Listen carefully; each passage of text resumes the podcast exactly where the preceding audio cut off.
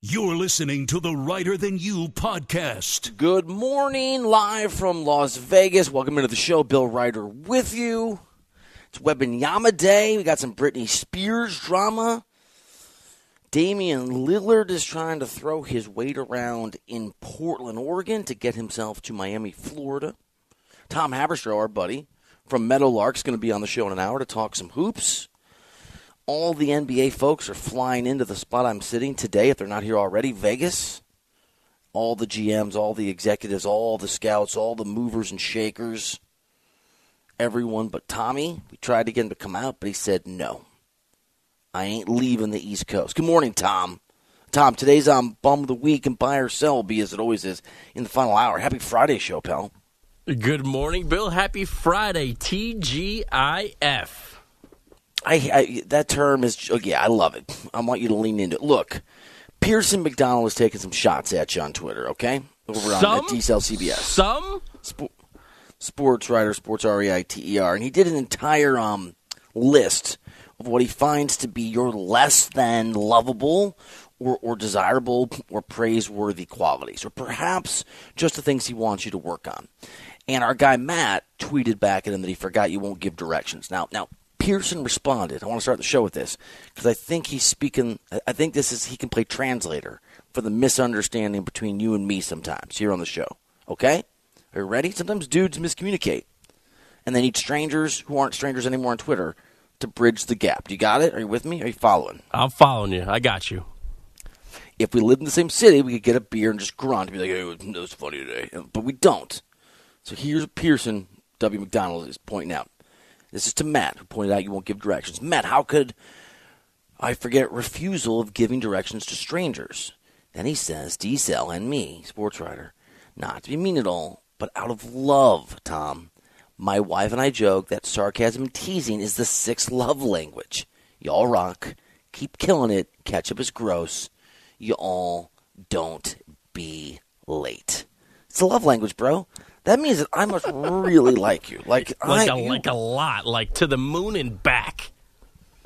I, my wife make Lori, my, Lori, my, my wife makes fun of me. I like rankings. I want to rank everything. I'm like, Lori, rank your best friends.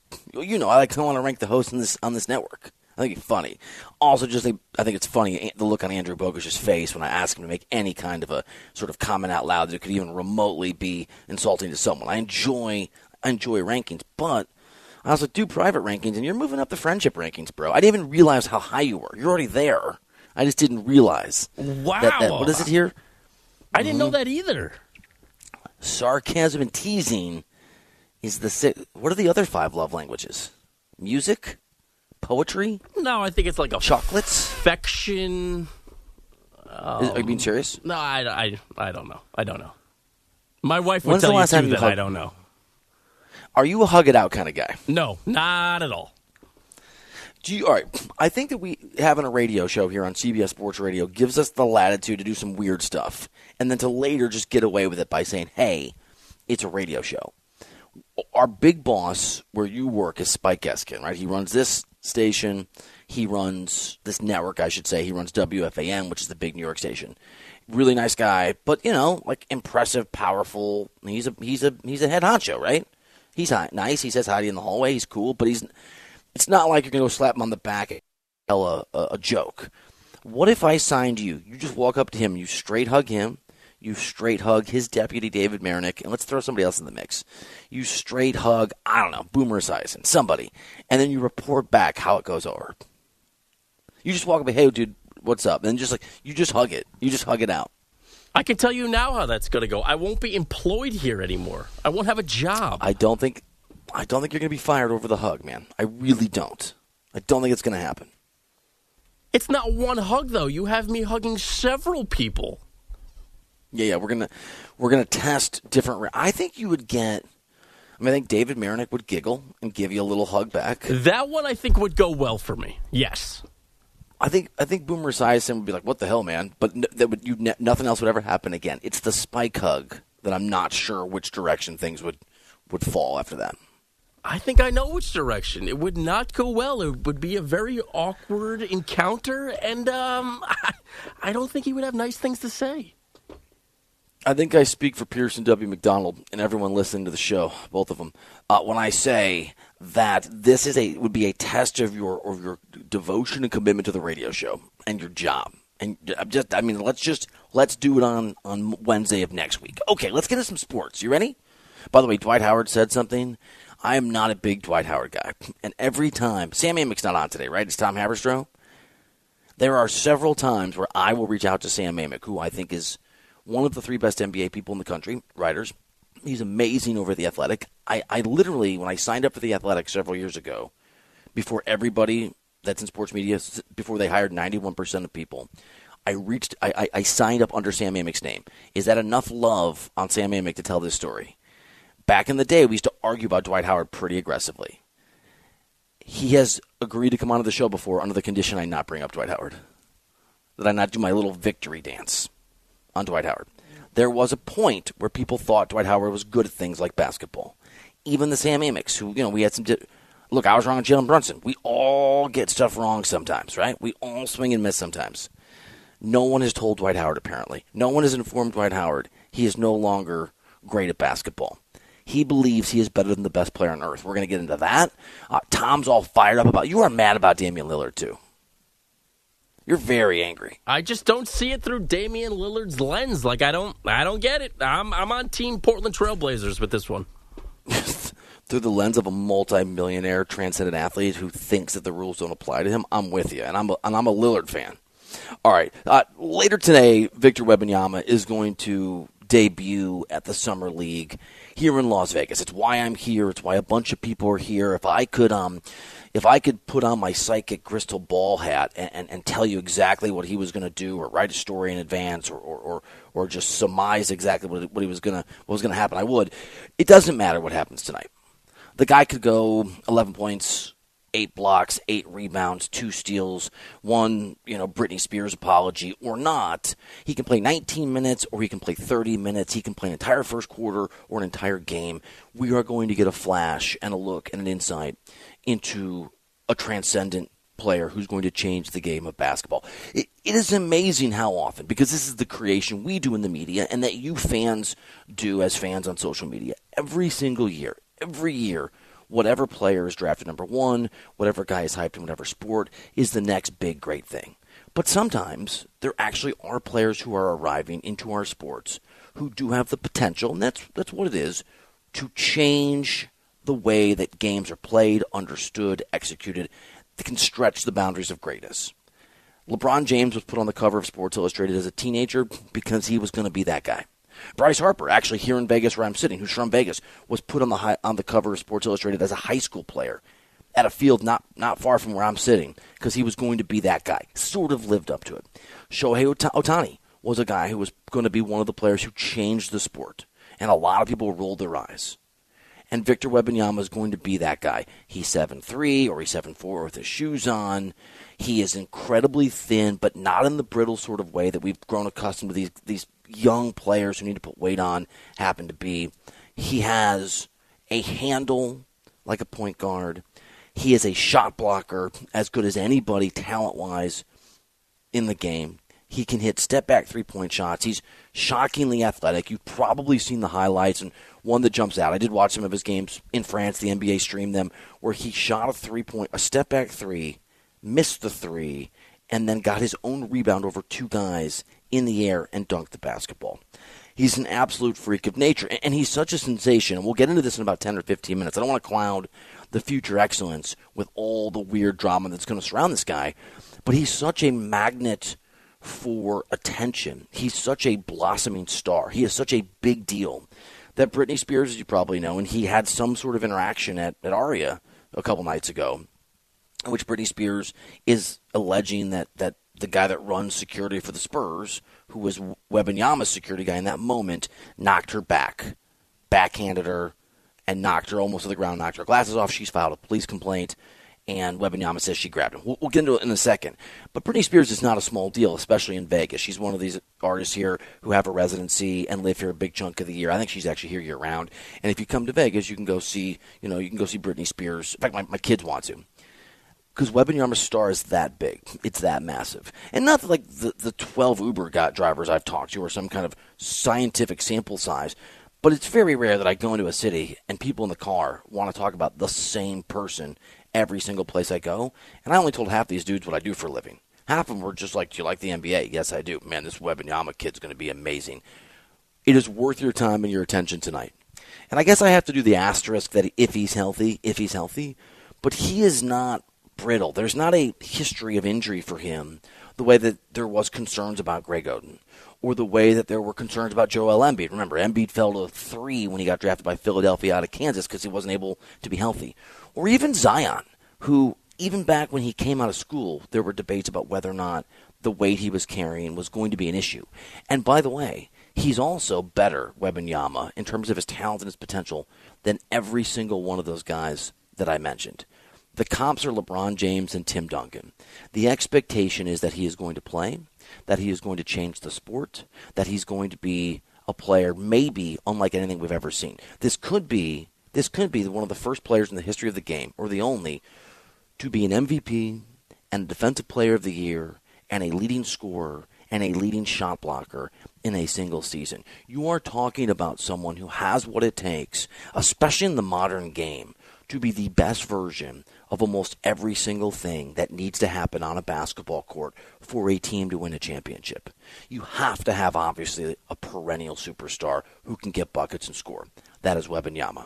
You have to have height and length, especially on the wing. You just you just do.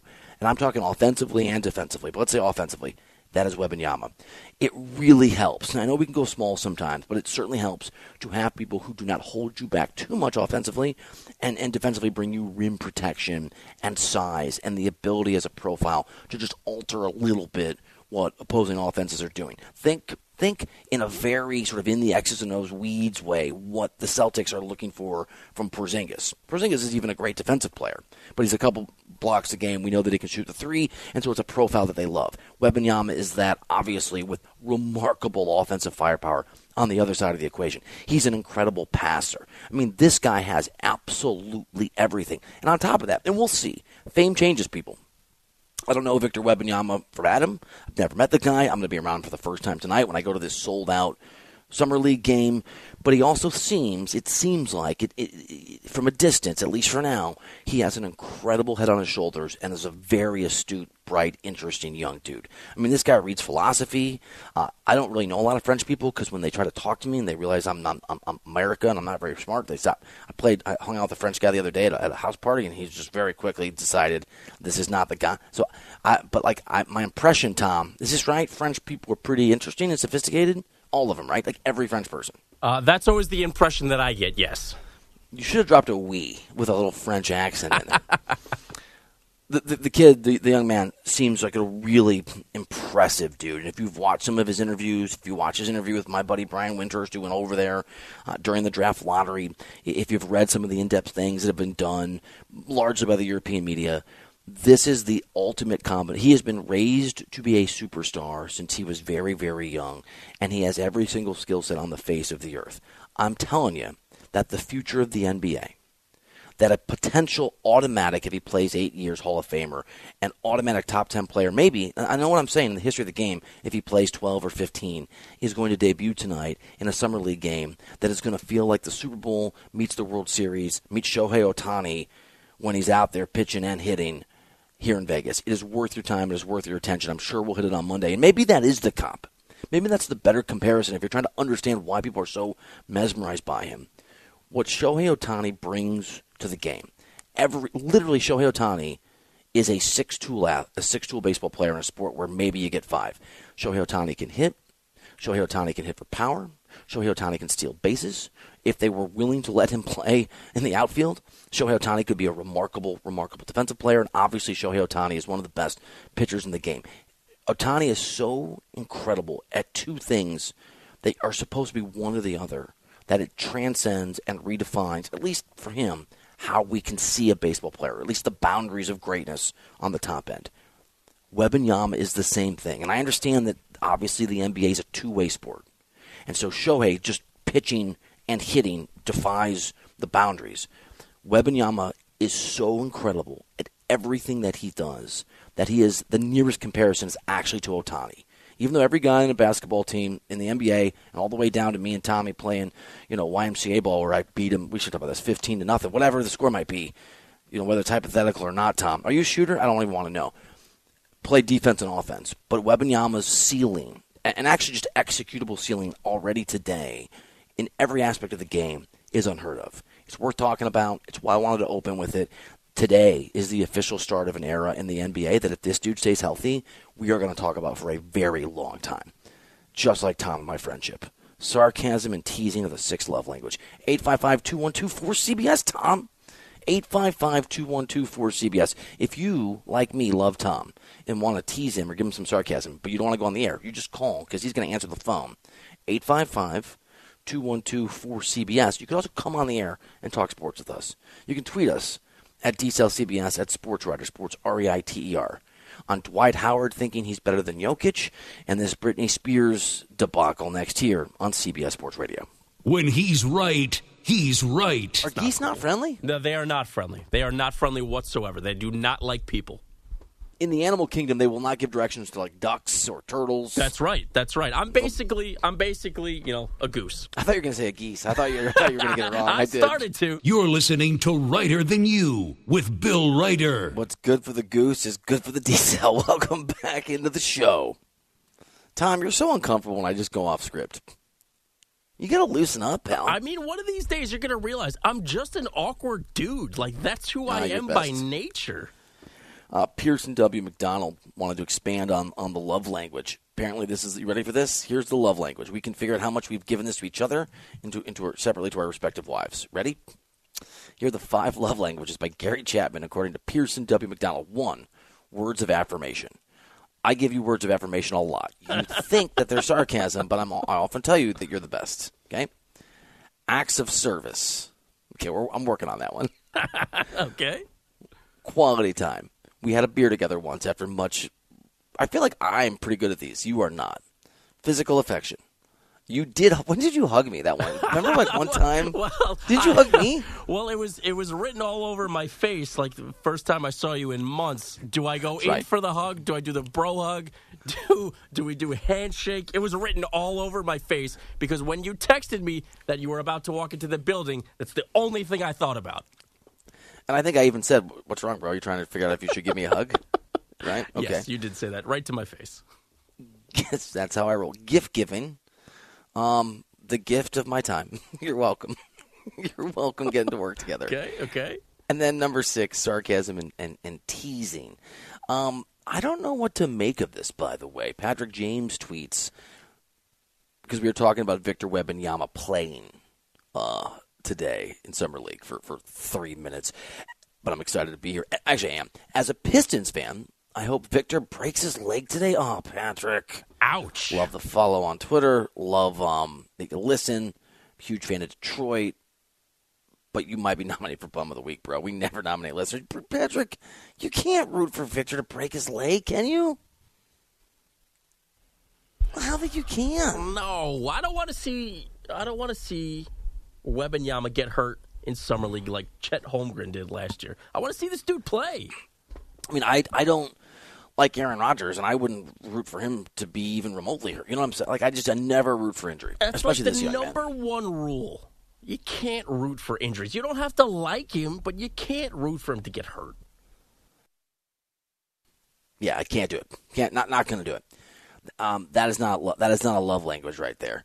Uh, I have a I have a brand new idea for a segment for you and I. Are you ready? We're gonna so so dear listener, here's the deal. I I, don't mind going off the the cuff. Uh, you know, if I have to, seat of my pants, which is a weird expression. I don't mind going off the seat of my pants. If, if there's breaking news or we change gears, fine. Come up with a plan for the radio show, but let's have fun.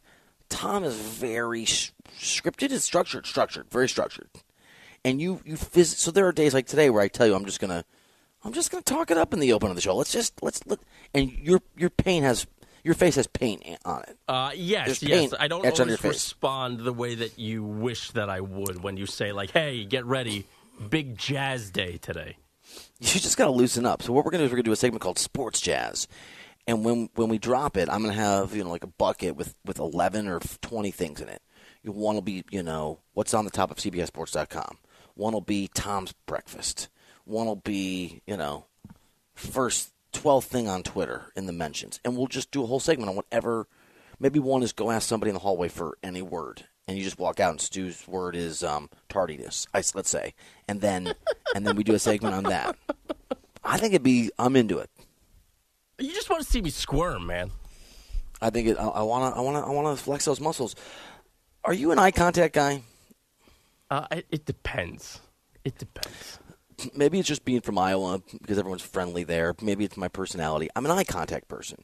If I'm at a restaurant and I look up at anyone, I'm going to make eye contact with whoever. uh, If I'm looking at someone, I'm making eye contact. See, like that's weird, man. Like you look up at a restaurant, like that dude is a stranger or that woman is a stranger. Why are you locking eyes with them? You definitely can get some misunderstandings in Las Vegas. I, there definitely are been some moments where I just like, look up, and then I make eye contact with a woman. I look down, and then whoever I'm with is like, "Bro, what are you doing?"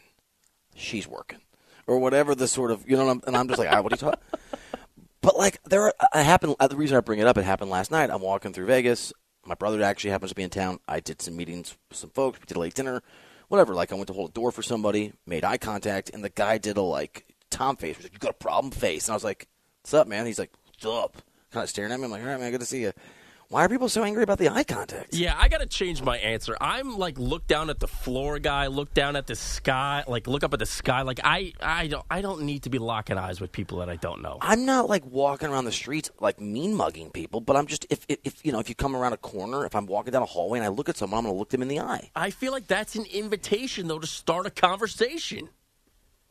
To be fair, I don't make any eye contact in airplanes. Yeah, I don't yeah. look at anybody. I'm not an airplane talker. Uh, yeah, nobody should be. Um, Britney Spears and Victor Wembanyama had this kerfuffle. Here are the details that we know. So at Aria on Wednesday night, ironically or coincidentally, Tom, um, I, there's a restaurant I really like at Aria, and I almost went over to Aria to have dinner at that time. But the person I was meeting for, for like sort of work stuff wanted to go somewhere else, so we didn't. So I almost was there. So here's what we know. Um, there's completing statements, but basically Wembanyama walks into Aria. He's a big deal in town, right? He's the big star. Britney Spears, who has a residency here, has a show she does in Vegas, sees him, goes up to him, and there's some miscommunication, misunderstanding. Wembanyama says he she grabbed him from behind. She says she tapped him on the shoulder. What is not in dispute is that the security guard for Wembanyama, who is the head of Spurs security, as we understand it, TMZ Sports first reported this, uh, brushed her back, pushed her back. They say pushed her back. She says what backhanded her, right? That's her claim. Backhanded her, knocked her glasses off.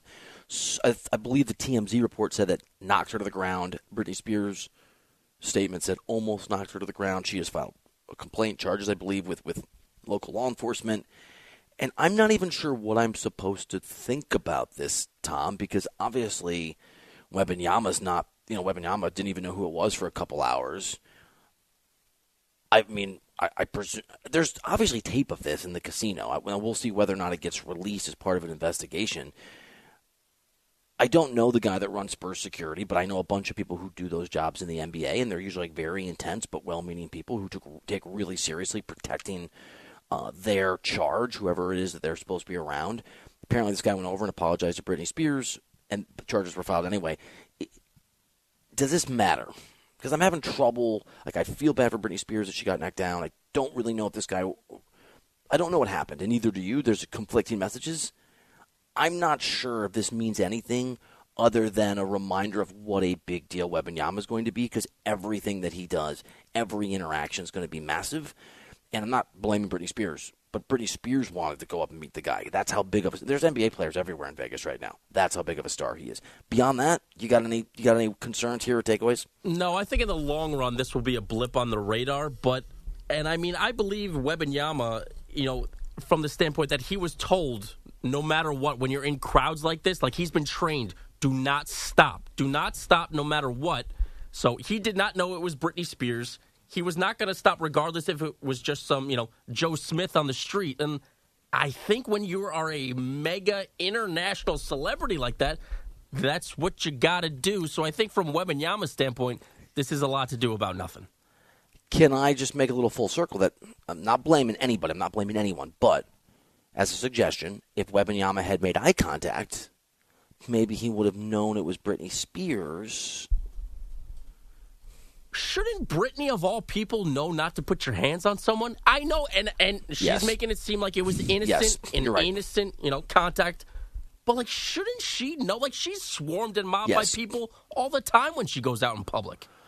I mean, dude, obviously, I interview athletes all the time, and I have had like one on one sit down encounters with LeBron James, Chris Paul, Blake Griffin, James Harden, Dwight Howard, who we're going to talk about in a second. I mean, just whatever, Steve Ballmer, um, what I, Jeanie Buss, the list goes on.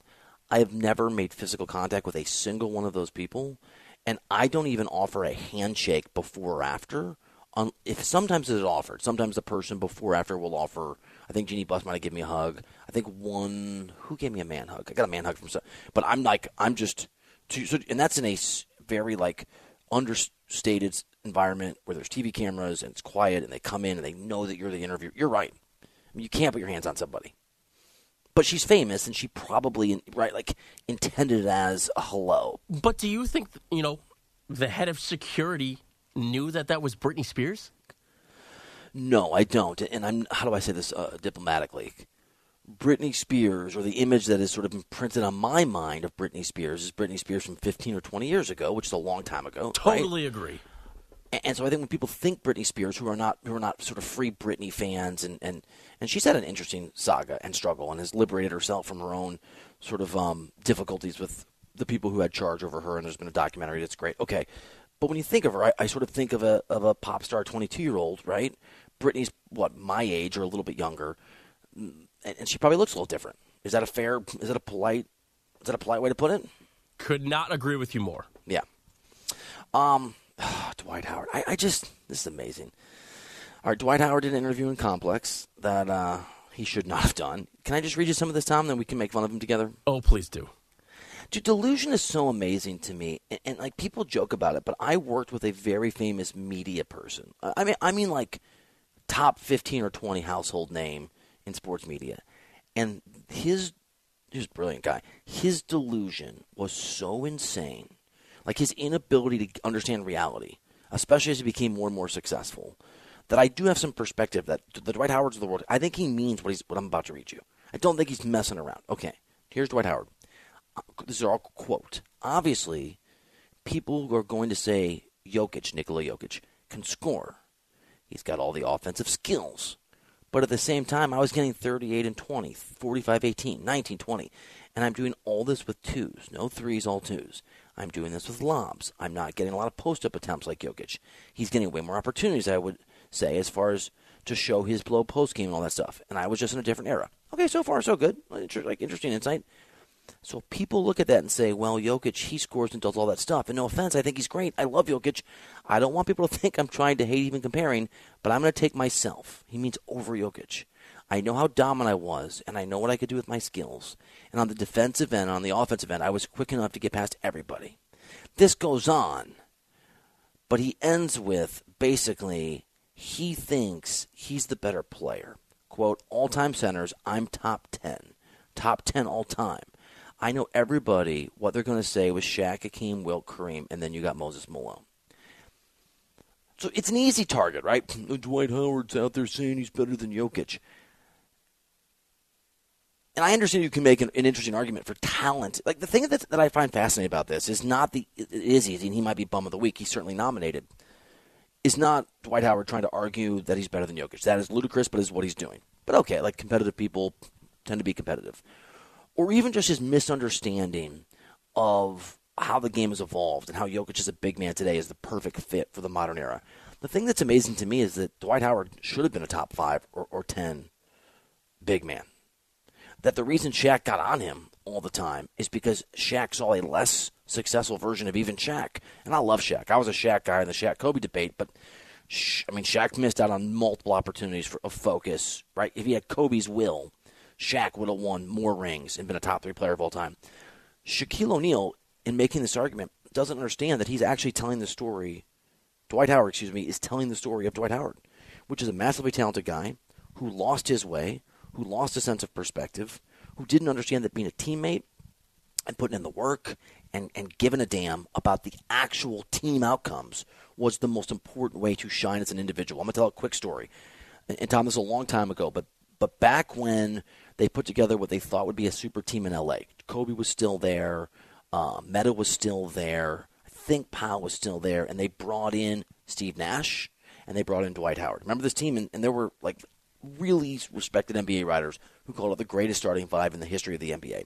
Didn't go well, didn't get off to a good start. Steve Nash got hurt. I just happened to be at the first game Steve Nash came back to against the Warriors before they were the Warriors, the Kings. I can't remember where it was and they won. The Lakers won on Steve Nash's return, and it was a celebratory mood in the locker room. And even Kobe was into it. This is early, right? This is like October, November, whatever it was, December.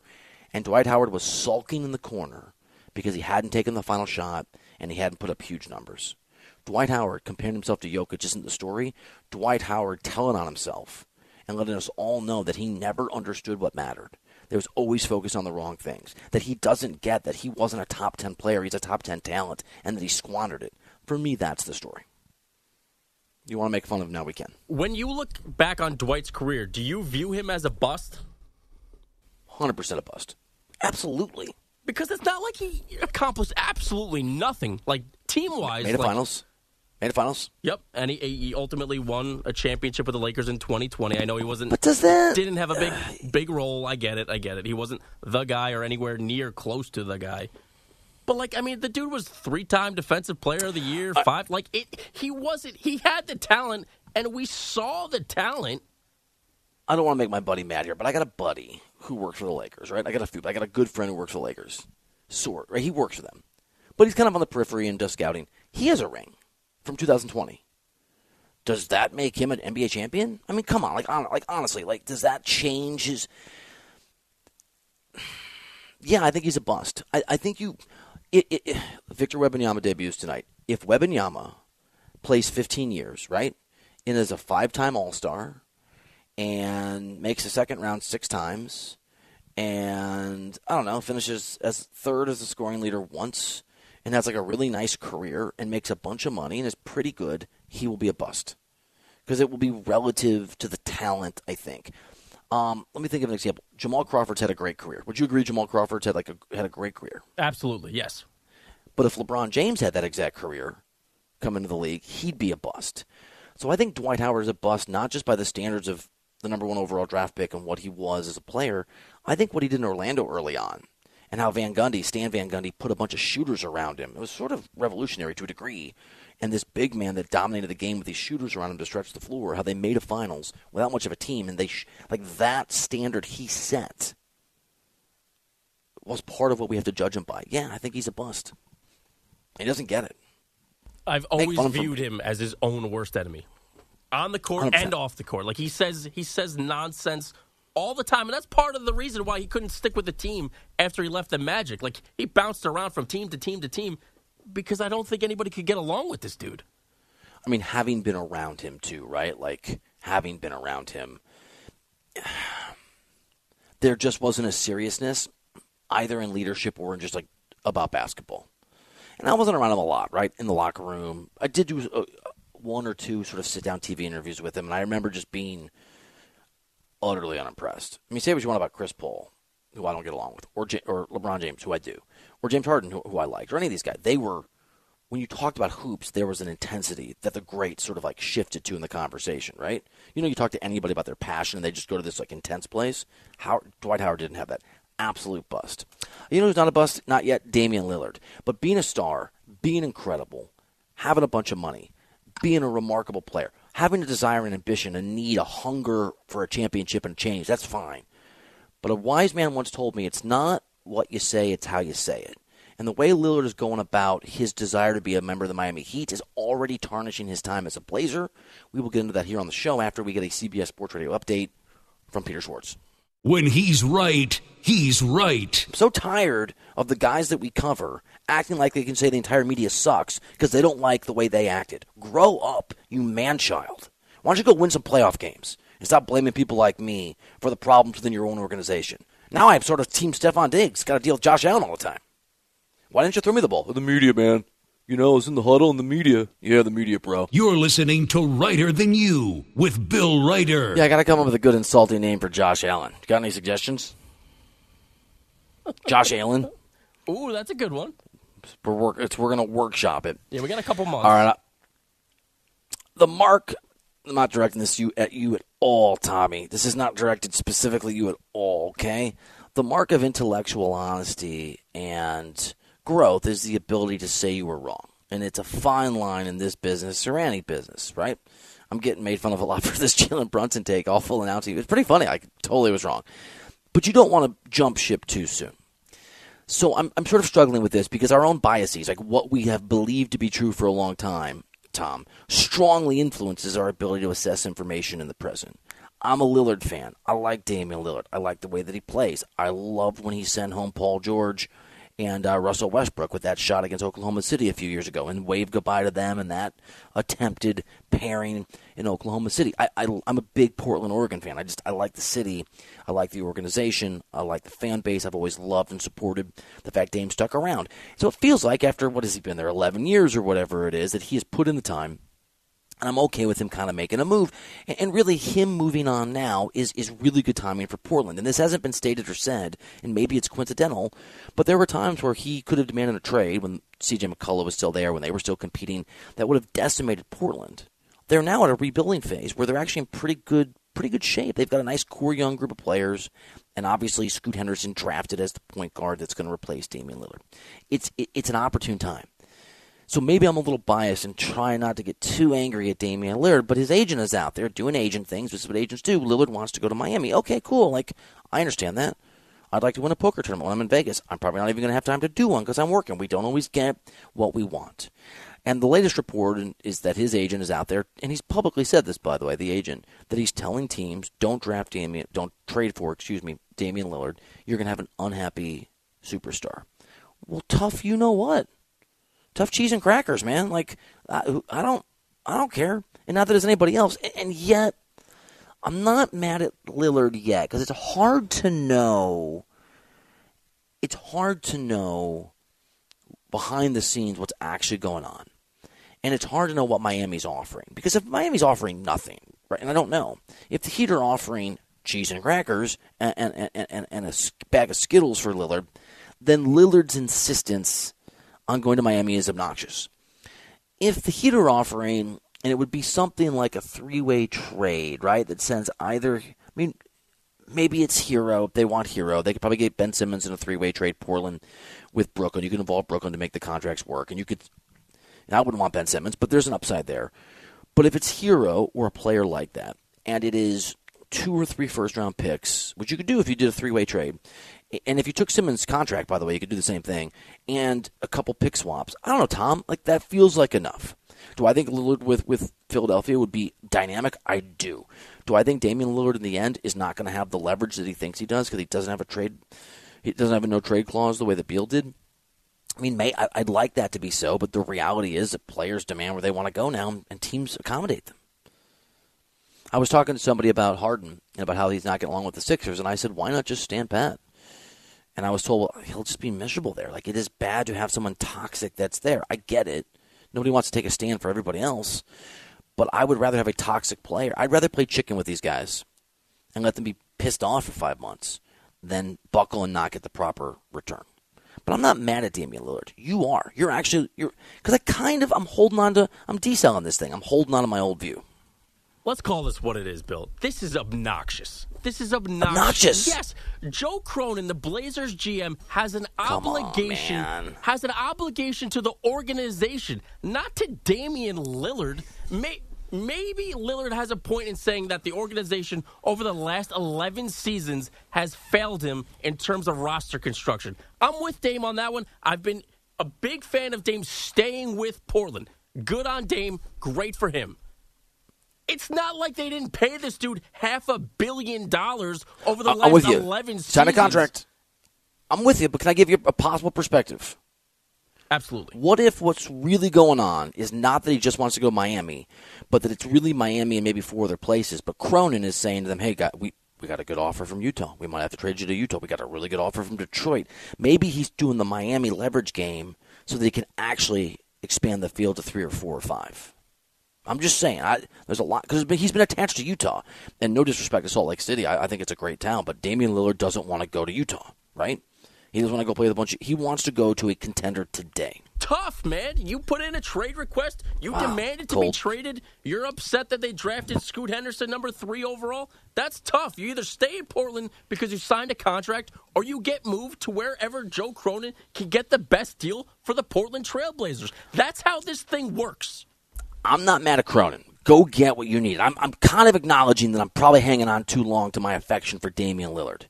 Also, no disrespect to this agent in particular, but agents can be really it could just be the agent out there just, you know, being agenty. We're not to go. We're to. His job is to get his client what he wants. You never know. Lillard might show up in a week. And if Lillard expanded to Miami, Philly, I wouldn't want to go play with the Clippers. And the Clippers, would you feel better if you said, "Okay, I'm I'm, I'm good with one of these three? What is satisfactory for you and your decel rage? Yeah, I would need to be in the three, four, five team range so that Joe Four, Cronin. ha- five? yeah, so that Joe Cronin has something to work with here. Where both Four, sides, five. where both sides could have a happy medium.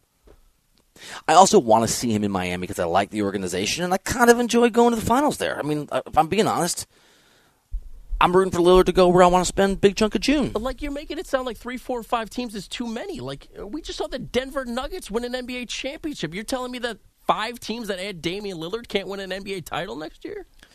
I am telling you they can. I don't want to go to some of those cities in June. Fair enough. I'm just rooting for me, pal.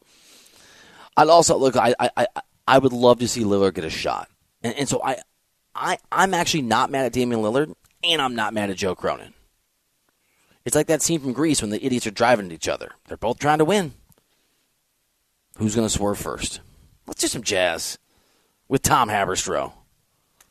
That's about geese, a goose, and the NBA next year on CBS Sports Radio.